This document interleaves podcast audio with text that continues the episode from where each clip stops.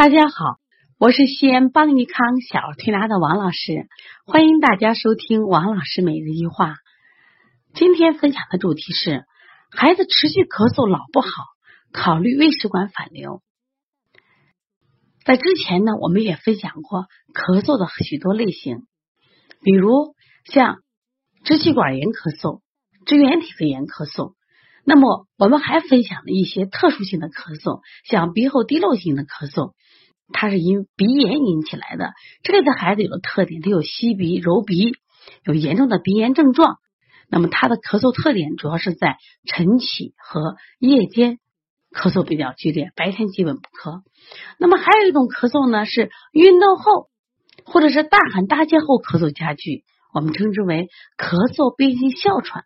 他止咳不喘，但这个病呢，实际上它是喘的病，按喘的思路要调理。还有一种咳嗽呢，我们叫过敏性咳嗽，我们称之为三咳症，到晨起咳一阵，呃，夜晚咳一阵，那么睡觉期间咳一阵，往往这也是刺激性干咳。那么这一类咳嗽呢，主要考虑这个孩子有过敏的症状。这都是特殊类型的咳嗽。那今天呢，我想分享的这种也是一种特殊类型的咳嗽，就是我们一般认为呀，一说咳嗽都是呼吸系统的疾病，而今天的咳嗽跟胃有关，是胃食管反流的引起的咳嗽。这个呢，小朋友呢叫文文，他经常性的咳嗽，有个最大的特点呢是什么呀？他就是饭后咳嗽比较明显。而且这个孩子呢，有这个腹部的饱胀感，经常你拍他肚子，砰砰的鼓着来，嘴巴老有酸味，经常打嗝，甚至有嗳气。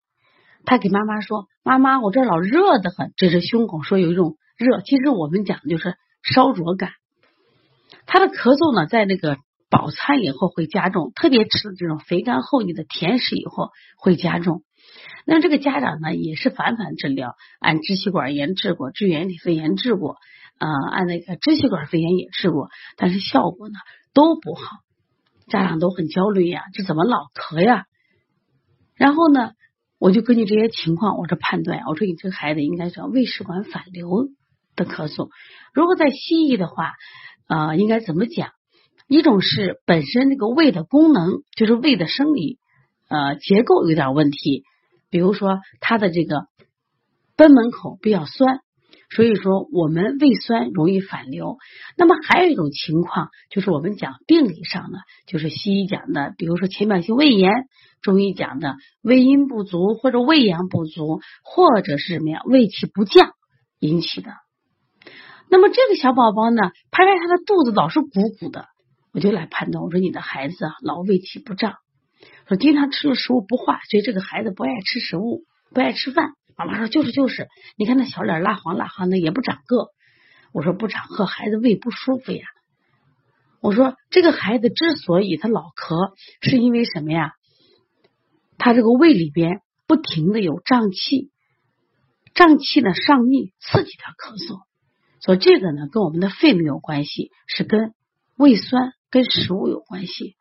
也就是说，当它存在这个胃食管反流的时候，它这个胃的内容物呀，直接倒流进入气管，引起了咳嗽。而这种气咳嗽呢，实际上也是一种高气道的反应，是因为什么呀？胃酸的刺激。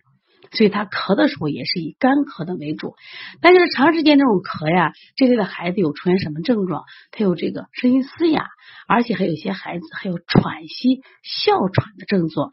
大一点的孩子就反出来，我有反酸呀、烧心的症状。那么对于这样孩子症状呢，我们的调理思路是什么？往往都是什么呀？和胃降逆。所谓和胃降逆呢，用的手法像补脾、揉板门、外劳宫。这个搓摩胁肋、四揉中脘、呃太冲行间，就是我们既调了胃气，又调了肝气。往往这类的孩子呢，除了这个胃有胀气或痰，还存在肝郁气结这种症状。另外呢，我们就建议他吃点小儿四磨汤，或者食疗的话，像陈皮萝卜汤理理气、顺顺气。这样的话，孩子的这种胀气好了。他这个胃食管反流引起的咳嗽的症状就轻了。如果如果你的孩子也有这种情况，特别是饭后咳嗽比较明显，而且有这反酸，就是胃口不好，脸色蜡黄，你可以加王老师的微信幺八零九二五四八八二九，我也会在第一时间会给你解答问题。那我今天分享这个主题的真正意义在哪里？也就是说，大家对咳嗽要有个全面的认识。也就是说，不是所有的咳嗽都跟肺炎有关。我们本月二十一号是一个千群直播，就是讲咳嗽和肺炎的关系。也希望家长能去收听，也希望妈妈们能把这个课程通过你的转播，让更多妈妈了解。也就是说，咳嗽有很多种类型。中医有一句话说的特别好，叫“五脏六腑皆可咳”。肺炎会咳嗽，但是呢。很多时候咳嗽并不会加剧肺炎，而且也不是肺炎。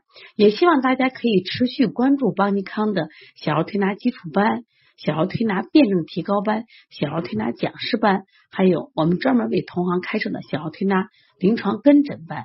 希望大家通过不断的学习，让我们的中医知识更加丰满，让我们的实战经验更加强大，我们的孩子才会越来越健康。